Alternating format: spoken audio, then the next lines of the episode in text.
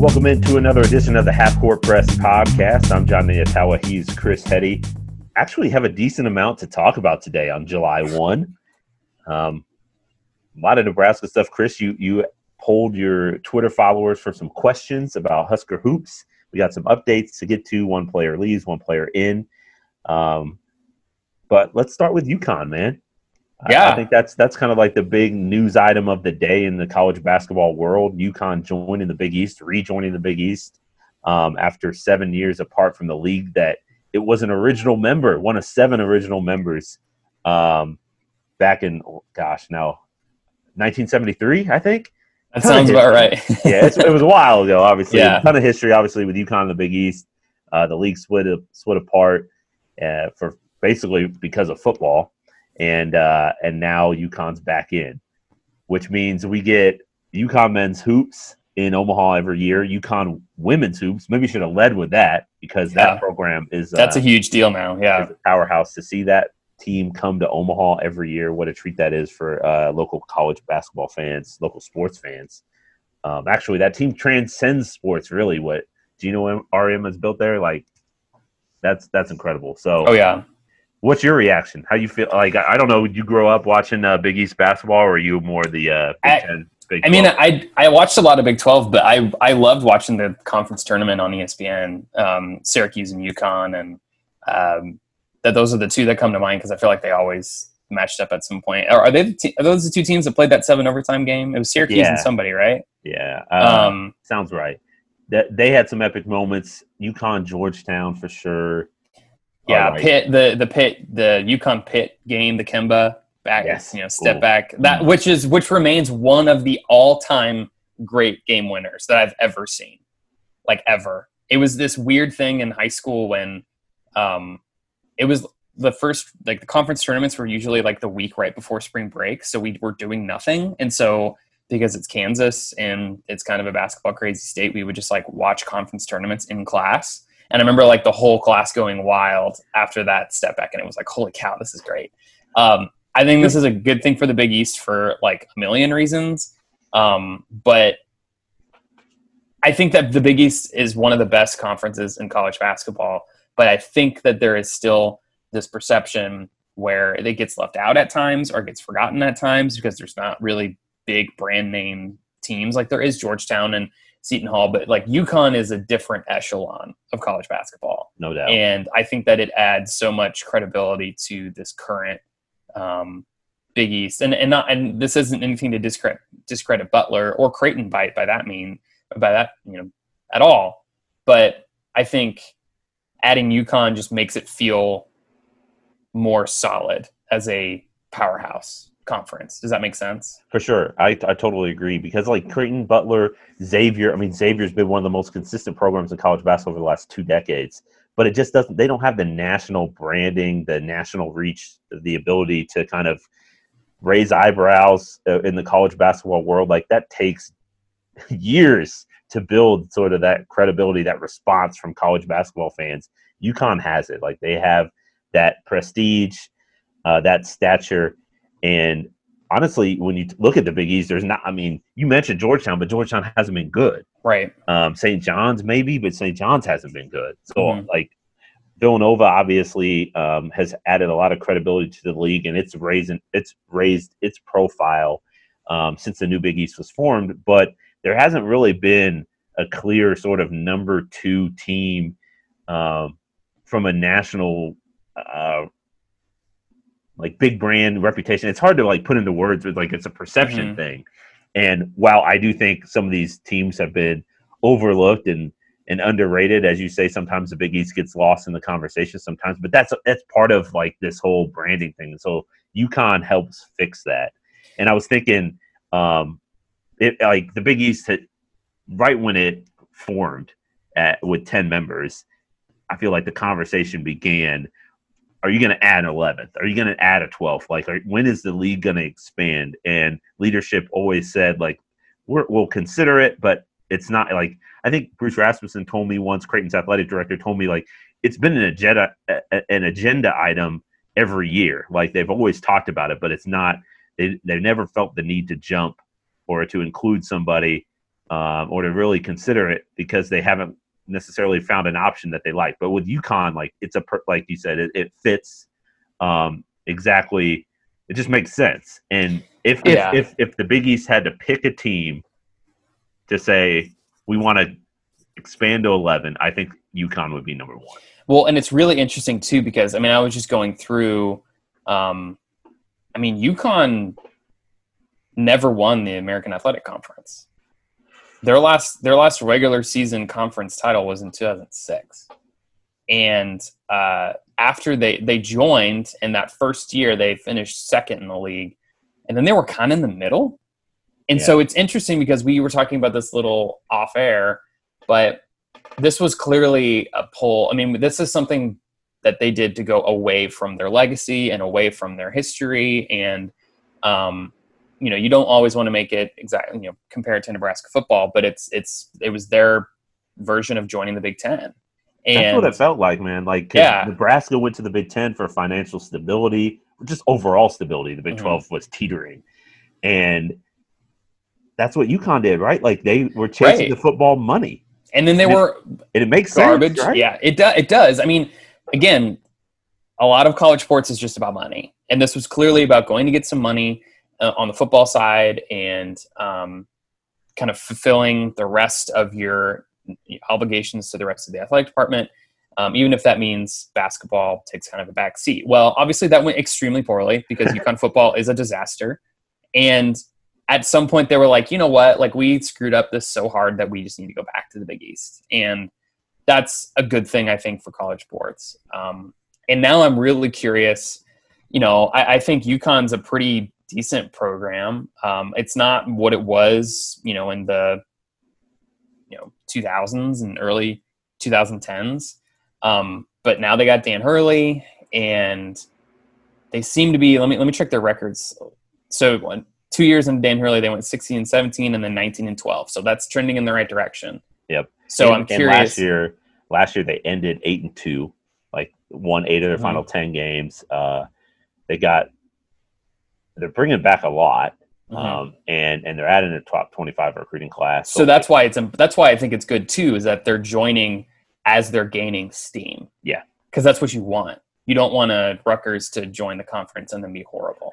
Like then it just doesn't look very good. But if you add Connecticut and they're good, you're good to go. Right. Like then it then it looks like a genius move for the whole conference. Yeah, it, it, it it's interesting that the athletic department and now a lot of this was money driven, and so they said, "Hey, let's pare down what we've done with football and let's focus more attention on on basketball and appeasing a fan base." Because yeah, uh, you heard the complaints they didn't like going to Tulsa, Oklahoma, and where's East Carolina? I don't know, like East Carolina, Tulane, going to New Orleans. They were going to Orlando, which like not that Orlando was bad, but like it's kind of a long trip down the eastern seaboard. Right. Uh, Wi- Wichita, I guess. Although, like, that's a good, that's a good game. But you know, Let's see. Uh, East Carolina is in Greenville, North Greenville, Carolina. North Carolina. They're in the, they're in the American, aren't they? East Carolina. hmm I think so. Yeah, yeah. Um, so I guess you know it makes sense that uh, that the fan base there was a lot of angst uh, about that about the move, and and you can tell that there's sort of been this celebratory feel um, within UConn. Uh, in, in the UConn within the UConn faithful for the last year since whenever this was announced, and now it's official today. UConn's part of the Big East, so I'm curious Correct. what you think the the Creighton reaction is. Like, do you think Creighton fans or Creighton as a program, like, are they excited that that UConn is joining the conference? And just what do you think that the what have you gauged from the Creighton perspective? Well, I, mean, if I'm a Creighton fan, I'm loving it, right? Mhm. Like this is this is um this is like basketball Christmas having the like I said from the from off the top that like you get these big brands, men's and women's teams from UConn coming to your house, like to ma- to think that the um the best the biggest women's basketball dynasty um, in America is going to be playing its games in DJ Sokol Arena. Yeah, yeah, that's gonna be great. how, how could you miss that ticket? Uh, maybe they moved it to CHI, but um, yeah. And then for from a men's basketball standpoint, I mean, I wasn't covering the team then, but a decade ago, Creighton's Creighton would have celebrated bringing DePaul in, you know, for Mm. a game, and now you get Georgetown, Villanova, UConn, um, you know, the rest of the, the entire Big East schedule, and, and some of the teams are lining up in non-conference now that they have this Big East affiliation. Like, it's incredible the um, the the level uh, or the increase, the rise that Creighton basketball has has um, experienced just from being a part of the Big East. Like, not apart from what it's done on the court, just that affiliation with the Big East, what it does, uh, um, and and from an enjoyment factor, and how I mean, it's just cool to think Mhm. that UConn's going to be in there. And I, you know, I saw you. You look across the Big East, like Creighton. I think sent out a, a tweet from its official Twitter Twitter account saying, "Hey, welcome to the Big East." Um, I think most most of the Big East schools are doing something similar to UConn, being like, "Hey, come on in. We're, Yeah. we're glad you're here." And there is that joy there, I think, and I think it's genuine. But also, I do feel like UConn's going to be the team that everyone hates in like two years. Oh, for sure. Like, yeah, for sure. It's it's the biggest school. Um, got a huge fan base. You know, those the fans. I'm sure there's always a level of arrogance whenever you have a fan base that's like won before, and it's working its way back. And it- like like we've noted, I mean, UConn's men, men's basketball could be a player on the national scene next year, maybe in two years. Mhm. So all of a sudden, UConn starts winning again. That fan base is going to be loud about it, and I think that the rest of the Big East is going to be like, "Shut up, UConn! Like, get out of here." Yeah, well, because they're gonna they're, you're they're, they're gonna walk in and be like, "You you never messed with us before. Like, Right. You don't know what you're getting into." Yeah, And everyone's gonna be like, "Oh, shut up!" Like it's it's Uh. gonna be great, and that's good. That's good. Like you want some of that like no doubt. playful animosity within your conference, and I think that I, I think that the Big East has it, but I don't know if it really has it like the Big Ten does. You know what I mean? But I could be wrong there. I mean, do you th- do you feel like there's any like is that is there one school that's like that right now in the Big East? I don't know. I don't think so. I mean, Like it thi- could I be feel like Georgetown, but they're not very good. yeah, I feel like the East Coast, like Villanova's too good, Yeah, and everyone just like Jay Wright, man, that dude's Yeah, you can't. smooth. Yeah, Like you can't hate on him. yeah, Um, I, I feel like there's a lot of camaraderie within the big within Big East circles right now, uh, but UConn could disrupt that, which would make for some. I don't know. I think it'd be fun. yeah. Uh, Dan So- Hurley on the sideline going wild, getting a tee, getting the fans excited. Like, It's gonna be uh, fantastic. I think that's awesome. So, Uh, so now they have twelve. So now they have eleven. Yeah. Who do you want to add for the twelfth? See, that's the thing. I, like I mentioned, I thought UConn was the best ad that Big East could get, and now obviously odd number. Are they going to add another? Um, my assumption is no, you won't see it. But if they could add one more team, I think Notre Dame would be great. Oh, that's so good. And now Notre Dame, everybody wants Notre Dame. Yeah. Everyone wants Notre Dame. So like Notre Dame's football team's independent, obviously, and it's got that thing rolling. And it's got an association with the ACC. Why would you leave the ACC? Totally get it.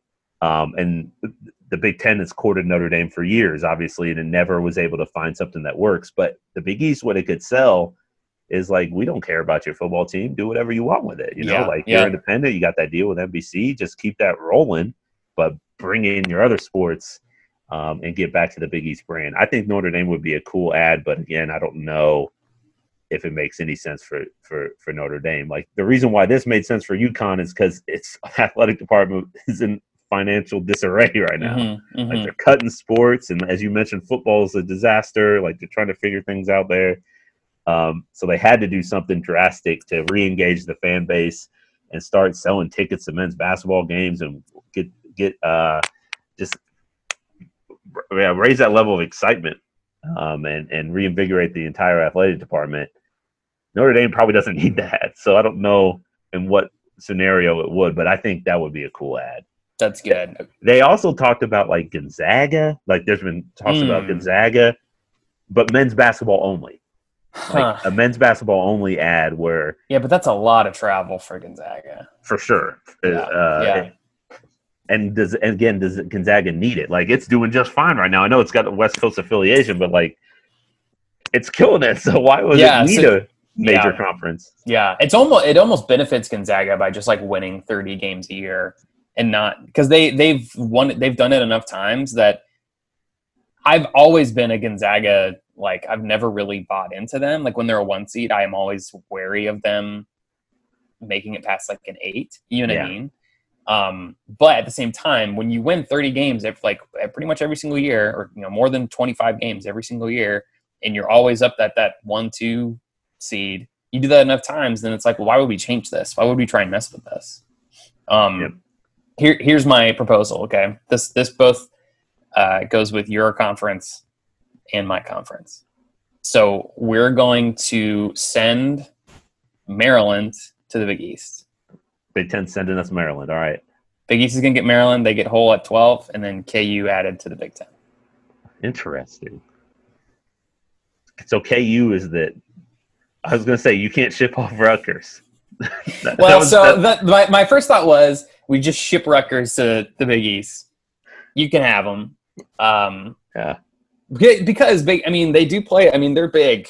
Like they do play some Big East basketball. Like they they like to, you know, bump around. Big East. It, Rutgers joined the Big East in the '90s, right? So Right. And the other thing I thought too was the ACC has so many teams. Just like take Syracuse because Yeah. it was in the Big East before, and like just I mean. The like- ACC is so large. Right, It's and- so large. I wonder how Syracuse fans feel about the association with the ACC too, because like it, it's not Mhm. Syracuse has done had some really good runs in the NCAA tournament since it joined the ACC, but not necessarily like is it building the rivalries that it wanted to? Does it miss Yeah, playing know. UConn Yeah. and Georgetown? You know, but yeah. I, wonder just don't. I wonder if you'll see this in college sports, like after we get done dealing with the the pandemic, in a, in a number of years down the road, maybe the TV dollars for sports dramatically decrease. It feels like we're kind of in a bubble right now. So in a couple decades, maybe you'll see sort of college sports feel a need for nostalgia and and fan appeasement, and yeah, they for start- sure. realigning just to because you know we, we Well, miss it. We well, it's, it's also like it's also this is, and we you know we don't have to spend too long on this, but like you know when you talk about if there's going to be a football season, if there's going to be a men's basketball season, and the potential for games getting canceled and having to reschedule quickly and worrying about traveling across the country and all these things. I mean, conferences were essentially set up because they were schools that were pretty close to each other that wanted to play sports against each other. yeah, And then it uh, became about getting the best deal and going to a bigger, more high profile conference and making more as much money as you can, all these things.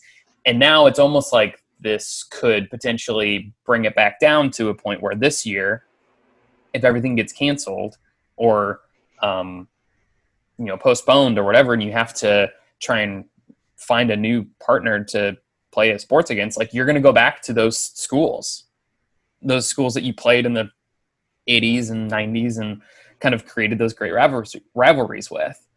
Um, and I'm curious if that does happen, then what the response is. Because then people, because then it's all of a sudden it's like, oh wait, I really, you know, Nebraska played K State. Um, I really liked that.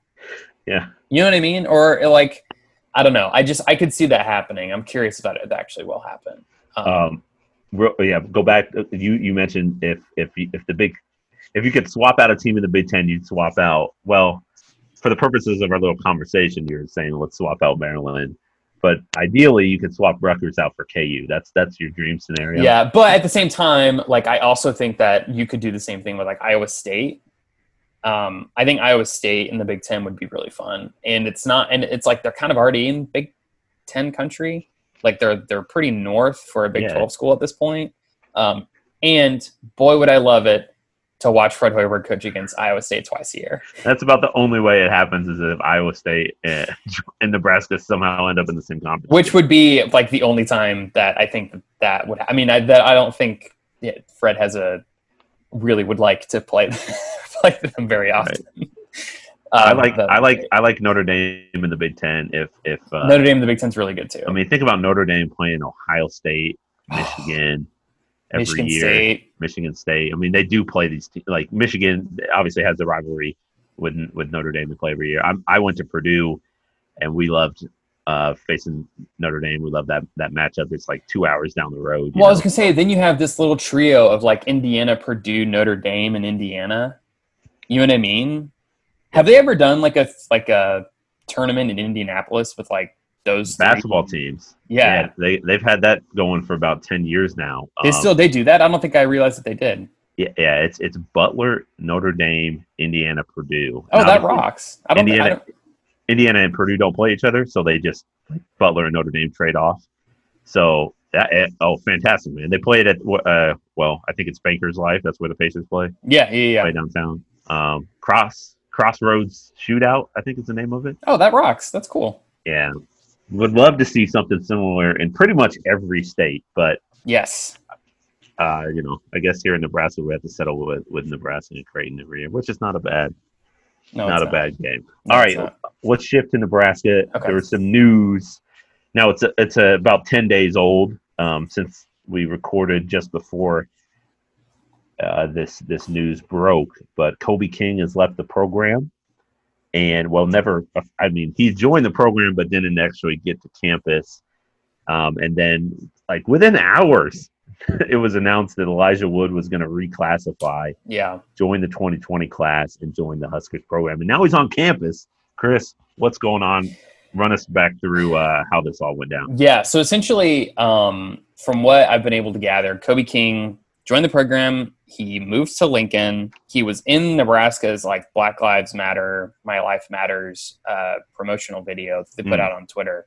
Um, and, but I don't think he was necessarily practicing. Like there was some question whether or not he was academically eligible and what he was able to do. Um, and they apparently had been pretty wary. I mean, I think Kobe had been dealing with some some personal issues and trying to kind of work through it. And eventually, um, he said, "You know, I don't, I don't think I can play this year. I don't think I'm going to play." And um, so, the fact that they were able to get Elijah Wood pretty quickly leads me to believe that they were pretty worried about Kobe King leaving. Um, they kind of let on that they were pretty confident, but um, I think that in general, when a kid announces that he's leaving and then within hours you have a new kid, that means that you've been talking to that kid for a while. Um, so, from what I understand, um, I would be surprised if Kobe King plays college basketball next year. Um, I don't know if he's looking at other school. He, he, he hasn't talked to anybody really. Um, I don't think that he's looked at playing at other schools and getting a waiver. I don't think he's going to go to the NBA. Um, so you you kind of hope and pray that that he's okay and and everything works out there. Um, it's kind of an unfortunate deal, and I mean he was going to be a key guy next year. I mean I I imagined he was going to start. Um, there were there was a potential for him to be maybe the second or third leading scorer. They were able to do a lot of things with him. Um, he fit their two guard exactly perfect. Um, so that that's too bad. He's also good defender, long. You know, he can do a lot of things for you. So losing him is a big deal. Um, adding Elijah Wood is really interesting because Nebraska doesn't typically recruit true freshmen out of high school that they don't expect to play right away. So him coming to Nebraska leads you to believe that he's going to play right away. Um, trying to kind of figure out the rationale behind bringing him on. It sounds like Elijah understands that he's a little bit. He's a little. He's pretty thin. He's 6'5", 190. Um, he could use some Big Ten bulk. Um, he could use some time in the weight room, and um, I don't think he's going to necessarily redshirt by any means. But it sounds like he understands that um, it's going to take a little bit for him to get on the floor. With that said, they they really like you know Elijah as a as a guard. They like you know his skill set. I think he's a little bit raw. Um, I don't necessarily think he's going to play a ton, but I think that there's plenty of opportunity for him to find the floor. I mean, the one thing Fred Hoiberg, I've talked about this many times. The one thing that I'm most impressed by Fred Hoiberg's in-game coaching is in the final 10 minutes, the the five guys that are playing the best um, are generally on the floor, are typically on the floor. And um, Elijah Wood is a guy that if he gets hot, maybe he's on the floor quite a bit. But I would be somewhat surprised if that happened because I think that he understands again. Um, so it's kind of like taking a kid who is maybe not going to redshirt. If he gets hot, he plays quite a bit, but understands that if he takes a back seat, that that's okay. Um, now, a lot of kids say that, right? Coming in, they say like, "I'm okay, maybe not playing as much, or not being a starter, and all these things." And then, um, but at the same time, they like his skill set enough that if they feel like they need to, to throw him out there, that they feel good about it. Um, so that's kind of where where that's at. He's on campus. Um, he's been tested. Um, he's he's able to work out now. Um, so everybody is on campus. So there's three people that are not on campus. Uh, Thor and Yvan remain overseas, and uh, that's based on U.S. travel restrictions. Thor is in Iceland. Yvan's in France. Both of those countries are, you know, the, the COVID cases have drastically declined. In in Iceland, they've for like almost more than I think it's more than a month. Their new daily cases are in the single digits. Um, so it's just one of those things where once Thor is able to, once the U.S. is able to bring in people from Iceland, uh, I think Thor will have no problem. France, I don't really know. I think that's a little, a little bit trickier. Um, so yeah, there, I, I was, I, I remember Yeah. a, a couple days ago, I looked at the list of countries. Like it, it, it's kind of, un, I mean, everything about this is is a little bit unfathomable. But like when you, as a college basketball reporter, are checking the U.S. State Department oh my gosh, yeah, um, a travel advisory list to see like okay what countries are restricted um, and and w- you know if you're a foreign national from france yeah. creighton creighton has added two recruits one from georgia one from lithuania like So what's they- their are- situation? Are they yeah, able to are- travel? I mean, they yeah like right? Lith- lithuanians can't come into the us right now Right. So that's the thing is So- like France. France is allowing people to travel outside of the EU, uh, outside of EU countries, but there's a select number of those countries, and the United States is not on it. Um, Canada is, you know, Australia is a lot, like a, a lot of major countries are, but the United States is not. So it's kind of it's not really France and Iceland that is holding us up; it's the U.S. Um, so those two are um, not on campus. Um, I've seen them post videos of them working out. I know that they're in contact with the um, with the coaches and all that. Shamiel Stevenson is also not on campus. He is back in Canada.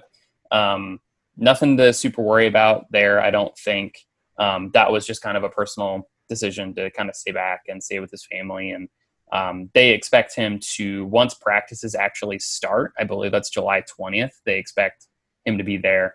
Um, they're hoping that Thor and Yvan can make it, but it's one of those things where it's like, well, it's not up to like there's nothing that the basketball program can do. It's up Yeah. to literally the U.S. government, Yeah. and it's like there's not much leeway. And I think that the hope is, you know, international students are a pretty big part of you know universities and all over the country, and so I think that there's a hope that there's some sort of exception where you know if you're enrolled in a university in America, you can travel, get a visa, or, or however that works. I don't really know. Um, so that's kind of where that's at. Um, I do want to uh, to respond to a couple things that I got on Twitter, which I appreciated people responding. I got a lot of duplicates, um, and I like to do that occasionally just to see like what are people interested in and what like what are they thinking about. Um, and a lot of people are thinking about Delano Banton which makes sense uh, because Nebraska has really pushed Delano Banton as kind of their next guy. Um, and uh, he's a really, really interesting case study because, you know, his one year at Western Kentucky, he didn't do much. Um, he averaged 3.4 points, 3.0 rebounds, and 2.1 assists a game. Um, and now, with that said, James Palmer at Miami did almost nothing and then came to Nebraska and was a total star and you'll see this at you know on occasion where kids go to schools and they're not great and they transfer somewhere else and they are really good. Royce White um, at Minnesota, right? He didn't really play at Minnesota, but uh, didn't really work out there. Comes to Iowa State, becomes a star. So the the question that I got from quite a few people were, what's the expectations for him, and who is a comparable comparison? Like what what can Nebraska fans actually expect? Um, so this is what I did. Okay. I was like, okay, well, let's look at his stats, right? 3.4 points, three rebounds, 2.1 assists. And that was in like 15 minutes of play. So I was like, okay, well, let's just naturally double that. And let's say he plays 30 minutes a game, which I could totally see. So let's double it. So it's like 6.8 points, six rebounds, 4.2 assists. And then I was like, well, let's give him the benefit of the doubt that he maybe got a little bit better and he's going to be the main guy. So let's bump it up to like 10 points, So that's like three more points a game. Uh, let's give him one more rebound and one more assist. So that's 10, 7, and 5 averaging, which pretty good. So then I looked up, okay, over the past 20 years, who are some guys that have averaged basically that? Um, and who do they play for and what did I look up? So I looked it up, and obviously there there's like Big Ten players of the year that that average that or better. So like Denzel Valentine, Evan Turner, and I was like, well, I mean, I, I wouldn't expect Delano to score like 20 a game like those guys did. So I went to the points category, and I I was like, let's look somebody that is going to be a little bit less of a score, like 12 points a game, 10 points a game, because I think that Delano is really really talented but i think that his talent comes from being so versatile and not necessarily a volume scorer and also you've got Kobe Webster and Teddy Allen and Shamiel Stevenson and Lat Mayen, and you've got guys that can score. So Delano, I think, is going to be asked to do more than just score. And somebody that popped up near the bottom is a guy who is six foot eight, just like Delano. And as a sophomore, like Delano, scored 13, 4, 13.4 points a game, 9.3 rebounds, five assists. Right, so that that fits in there. A little bit better though. That was Royce White at Iowa State under Fred Hoiberg. So I think it's generally fair. The, the difference is, is that Royce White was 270 and Delano is probably about 200 now. Um, like hopefully maybe 205, 210. Um, so there's a big difference there in terms of like power. But I think it's fair to say that Fred Hoiberg is going to use Delano in, in extremely similar ways that they used Royce White and Georges Niang. And that's not a huge leap because they're based, that's what they brought Delano in to do on the offense, be kind of the point guard for the hybrid that they like to call. Um, so I think that I would be surprised if Delano had nine rebounds a game. Um, Royce was just a monster. Um, and he was such a matchup nightmare in a Big 12 conference that wasn't quite ready for what Iowa State was doing. So I think that in general, you look at Royce White and you think, okay, maybe a little bit more of a slasher, maybe a little bit more um, finesse, but the same type of game. And because it's the same system and it's the same type of setup, right? Royce was a sophomore. His first year he was playing at Iowa State, the only year he played at Iowa State. Um, and, uh, and that's what Delano's going to do. Sophomore, second year. Um, I'm so, so curious. I'm so curious about his game, man. Me too, like, man. I, I, I, the question I have is just about his scoring ability. Like, mm-hmm. can't because it seems like Nebraska. Well, obviously, Nebraska needs somebody to score. Now, the offense will kind of create that naturally to just like it'll it'll open up open jump shots or, or easy buckets for guys to take advantage of. But they're also going to need a go to guy, and it seems like he's that guy but is he more of a facilitator, runner of offense versus a scorer? Like, can he shoot? Um, now, I will say, as a kind of a semi counter to that, is at six eight. Well, even if even though he is a little bit slender, he's probably going to be in a lot of mismatch scenarios. Like, right, uh, to defend him with. I mean, maybe you can find like a six five longer guard to kind of stick with him. Um, but I would imagine Nebraska's going to play small often, so he'll kind of be like the pseudo four. And so a team will, you know, if they have their 6'10, 250 pound dude out there, or whatever. That's like, going to be a, that's, yeah. Then Nebraska's going to be licking their chops. Right. So that's the thing is, yeah. He will, yeah. he's going to force teams to adjust. Yeah, he is. And, and then allow um, maybe some of Nebraska's strengths to kind of um, come to the forefront a little bit more. Yeah. So, but, but I'm so, yeah, I'm, I'm, I'm I'm intrigued by the the the it's kind of like that go-to responsibility. If he if he's going to feel that he has to do it can he do it without you know being too turnover prone and making too many mistakes or pressing? Um, i think having a guy like kobe king on the roster would have taken a little bit of uh, weight off his shoulders in that realm or mm-hmm. in that that facet. And i guess the um, the ability for kobe webster to adjust to, to this level and to this team quickly becomes even more important. I completely um, agree. So. I completely agree. And it's interesting too because I think I think that part of this is the way that Delane I, I think that like the way Cam Mack played is kind of what they would want Delano to play. That's what, and that's what I'm envisioning. Like, yeah, Cam- like because Cam Cam didn't wasn't really, a he scorer. didn't, yeah, he didn't really score, and then a lot of times didn't even look for himself. Exactly. Um, and so that's why it's like I don't imagine he's going to score 13. Like I, I think Delano has the the ability to, but I, I mean, I think that there could be games where he has more more rebounds and assists than he does points, just based on you've got a volume shooter in Kobe Webster, volume shooter in Teddy Allen, you've got Delano creating, um, and so that's that's. I'm just really interested how it's going to actually go, and at the same time too, like you hope that he's as good as they think he is, and that, that he is as good at picking up the offense as they hope he does. You know what I mean? Yep. Um, so I think that Delano is going to continue to be the storyline up until the, the season actually begins. I think we're going to hear a lot about him in the lead up to the season and at the beginning of the season. Um, some other guys that I, I got a question about Lat Mayen. Um, I've heard a lot of really good things about Lat Mayen uh, being on campus. I think that he's going to. I mean, Fred Hoiberg said it when he had this teleconference about the 2020 class. He said, you know, I love everything about the kid. Um, and I think that they've been pleasantly surprised how good this kid is, um, what he's going to potentially be able to do in terms of stretching the floor.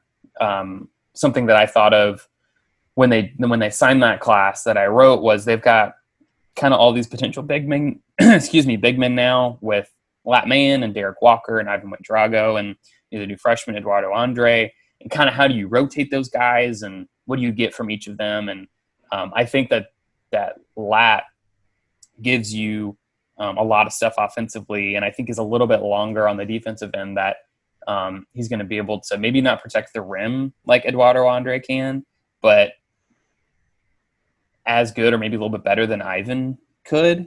Um, and I don't know. I mean, I think, and then you got Derek Walker, who I've I've always kind of penciled in as a starter, um, just based on I think they really like his vocal leadership. I think that he was on really good Tennessee teams. He knows what he's doing. Um, he can stretch the floor. Um, I think he's kind of a versatile guy, but I think just the way that Lat has impressed early. I, I mean, I think that I've heard really good things about him. So, um, so that's something to, to think about. And then is is is ahead. Lat Mayen eligible?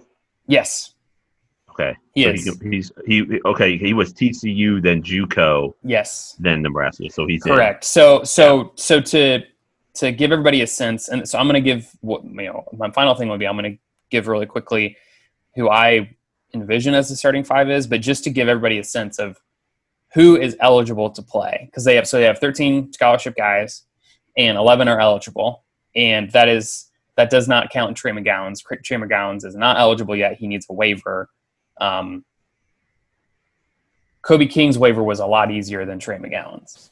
And so um, if they get Trey eligible, that changes things. But I'm working under the assumption that he's not going to be eligible because I think it's easier to think about it that way. Did, Um, did, did Trey McGowens commit, or did, did did he announce his decision to transfer before the virus hit, or was that kind of in the same around the same time? Because I wonder. Let's see. I don't. I don't April even know. 4th. Yeah, that was. I mean, we're in the middle of the virus at that point. I don't know if Yeah. that matters at all, but Well, that's what I mean. That's what I imagine everybody's going to put. You wanted to leave the East Coast where there was a lot of COVID and go to the Midwest where there wasn't any, yeah, but or not as much, I guess. hard to argue with that. I think. True. I mean, I mean, yes, it is. You you'd have to. Pr- I mean, it's it's difficult though because it's like he's going further away from family. Yeah. Um, that's what everybody else is going to say. So you have to make it different. right. Anyway, so Yeah, is the NCAA just going to say if you write down on your transfer waiver, waiver request that like coronavirus impacted your decision, then it's like okay, I think they should it. just give everybody just like okay, one year, do it because it's going to happen anyway in a year. yeah, I know. they're gonna. I think they just. I think they should just do it early because seriously, like everybody is going to put COVID. Everybody, and because of your point of like it's kind of hard to argue. Yeah. So we'll see. anyway, so uh, So- Trey so- McGowens not eligible right now, but Trey McGowens is not. Trevor Lakes is not. Um, he's going to redshirt. So the starting five that I've got, and then I'll go through the bench, is Kobe Webster, Delano Banton. Those are kind of your ones. Teddy Allen, Shamiel Stevenson. Those are like your threes and fours. and then Lat Mayen at the five. And then coming off the bench in some sort of way, you've got Derek Walker, Thor, who I think Kobe King leaving means that Thor is going to play more. Um, Yvan, Eduardo Andre, Elijah Wood, and Akol Arop. I mean, I think Elijah Wood, somebody you could see come in, you know, 13 minute mark, and you know, Kobe Webster or Teddy needs a needs a blow, and they can come in. He can come in for a minute or two, um, and if he's playing well, maybe they keep Teddy on the bench and kind of keep him going. Um, Akol, I don't really know. I mean, I don't. I'm not sure how much he'll play again. Um, he's he he showed some good stuff at the end of last year. Whenever they were down to you know only a handful of scholarship players, I mean, he seriously was. I'll, I'll I remember it in my mind. I remember many things about the night Nebraska played Indiana um, in the Big Ten uh, tournament, but one of one of them was just Akol was one of the most athletic people on the floor, and so and so he could rebound, like he he can block some shots. Um, the the worst call I've ever seen in my entire life was when Arop absolutely obliterated a shot, blocked it, and they called a foul. Um, I thought that Fred was going to lose his mind. Um, so like he he's actually he's really athletic. He fits like a Division One athlete profile. I just don't know where he fits in on this roster and kind of where his minutes come from. Um, but you hope he's able to, you know, again, be, be a guy that can come in and give somebody a blow a little bit. But I think that with Kobe King leaving, a lot of the season falls on Delano, Kobe Webster, and and Teddy Allen. Um, I mean, I think Teddy's going to have to be a stud. From everything that I've heard about Teddy in the last couple months, he's he's doing well. He's impressing people. Um, you know, I heard a I heard a story of him playing against uh, this is you know whatever Hunter Sallis at um, you know, kind of a, a, run somewhere in Omaha and just kind of like working the kid, which is good for Hunter. Um, but Teddy Teddy's you know I think good things are, are coming out from there, so you hope that he has a good season. It'd be really nice. Kobe Webster shot really well and was efficient, and Delano ran the offense really well. Um, so I, I'm curious. Now, again, this is just my opinion. I'm not paid 3.5 million dollars a year because I'm not worth that, and I'm not Fred Hoiberg. Um, but just based on conversations and figuring out in my head how this team might work, that's kind of the way I envision it right this second. Now, again, maybe Yvan comes back and he's in great shape, and it's exactly the body type that they wanted, and he's improved his shot, and he can steal minutes at the five. Maybe Eduardo Andre is way better than they thought he was going to be. He's a shot blocking machine. He can get in there. Maybe Thor is just like you know, basically um, JJ Redick, and it's just like a 45% three point shooter because all he's done is shoot in Iceland and he can sh- go in there. Things could change, but that's kind of the way that I see it at this second. I feel like the best offensive lineup is those it, those five guys you mentioned, but sub out Stevenson and put Thor in there. I actually agree. Yeah. Maybe I'm, I, I don't want to overrate Thor's shooting ability, but like he had a stretch there where he was on fire last year.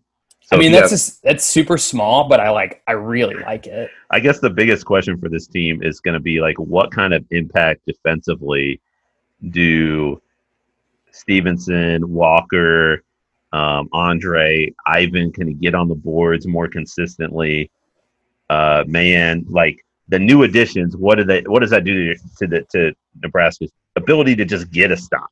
Right, to, right, right. To, to, take away an opponent's one first or second option, and then to get that rebound and then to go. Which is why I think Eduardo Andre is a really good sign because he is, I think he's going to be their best quote unquote rim protector, and I think that they've got enough. It's interesting because I think they but, have but, enough. But will they will they play him just for that? That's you know? what I mean. That's why that's why that's why I'm so interested with the rotation of the big men because if he's it's like they don't have one guy that has checks all the boxes and hardly anybody actually does you know what i mean like hardly anybody does all these things but I think that he's a good sign because again, if you're playing a bigger team, if you're playing, you know, Ohio State or Michigan State or Michigan, um, and you have to, um, what's that big Michigan guy's in Castleton, like Carl Castleton or something, something Castle something.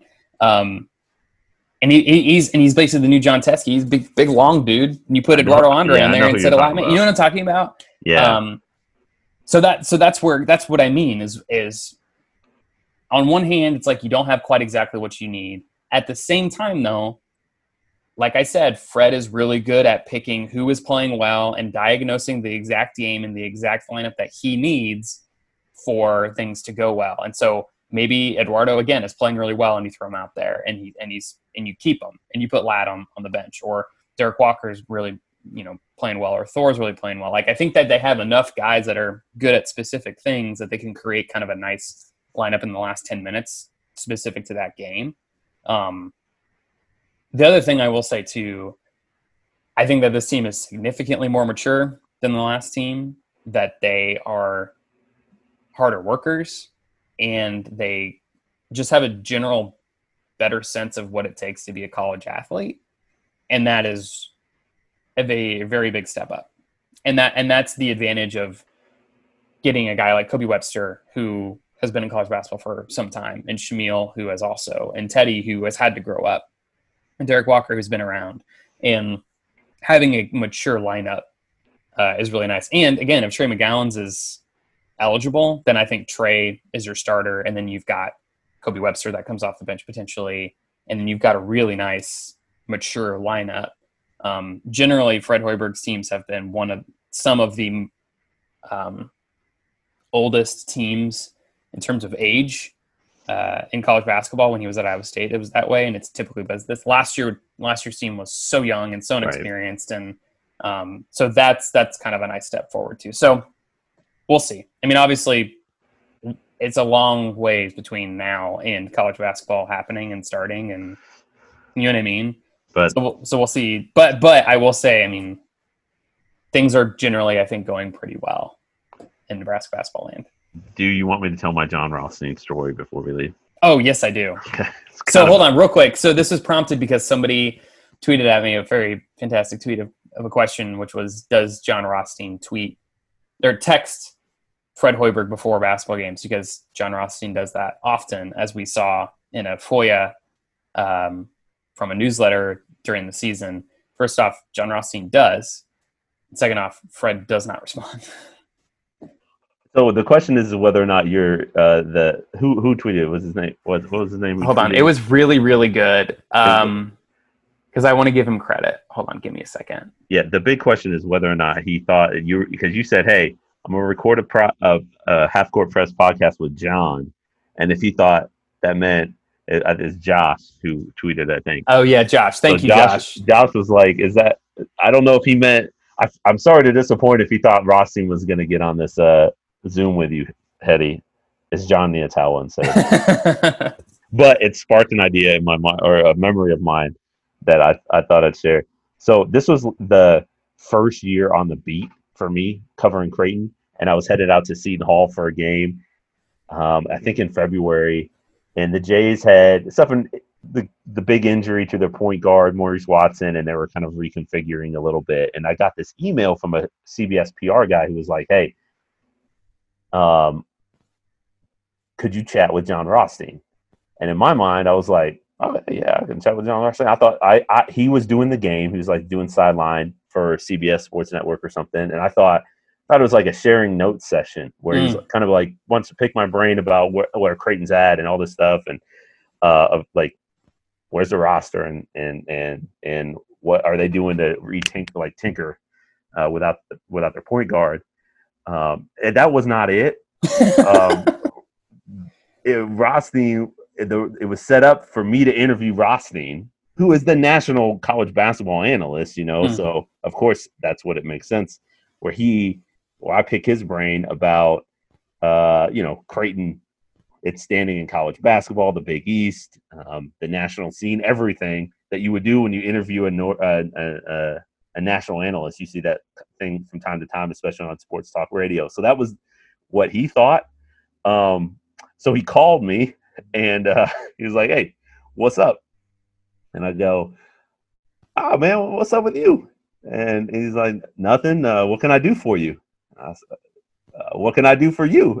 and, and, he was like, you got any questions for me? I said, uh, no, man, I don't. Uh, like, what, what, you, you, any questions for me? And uh, before, like, before I realized what I, what had happened, like, yeah, he, he already he had he'd hung up, and he was just like, I guess we something must have been a miscommunication. I'll talk talk to you later. Bye.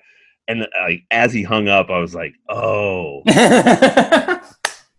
oh, he didn't want to talk to me. Why would he Yeah. want to talk to me?" yeah, I, yeah, yeah. Oh my gosh, that's so And- yeah. But for some reason, I like it must have been the way I read the email. The first when I first got it, it was like I thought it was just a TV guy who just kind of wanted to get some insight that Yeah, could so you can share it on. Yeah, yeah, yeah, yeah. get yeah, a better I- idea of oh hey this is how I'm going to cover this game.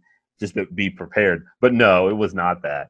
And so uh, I had to Boy. apologize. I apologized to him at the game, but I don't think that he. Uh, I don't think he appreciated it. It's like kind of got big timed a little bit by me accidentally wasting his time.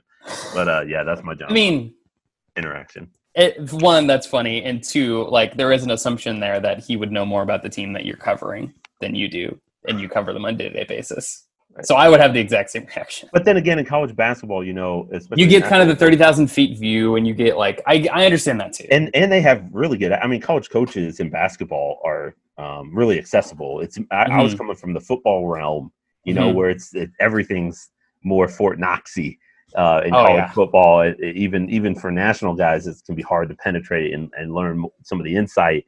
And I used to have conversations like that all the time with regional national reporters. So I came from that world and entered college basketball, and uh, I was mistaken. That's fantastic. That's awesome. Um, all right, if Nebraska and Creighton played today, who'd win?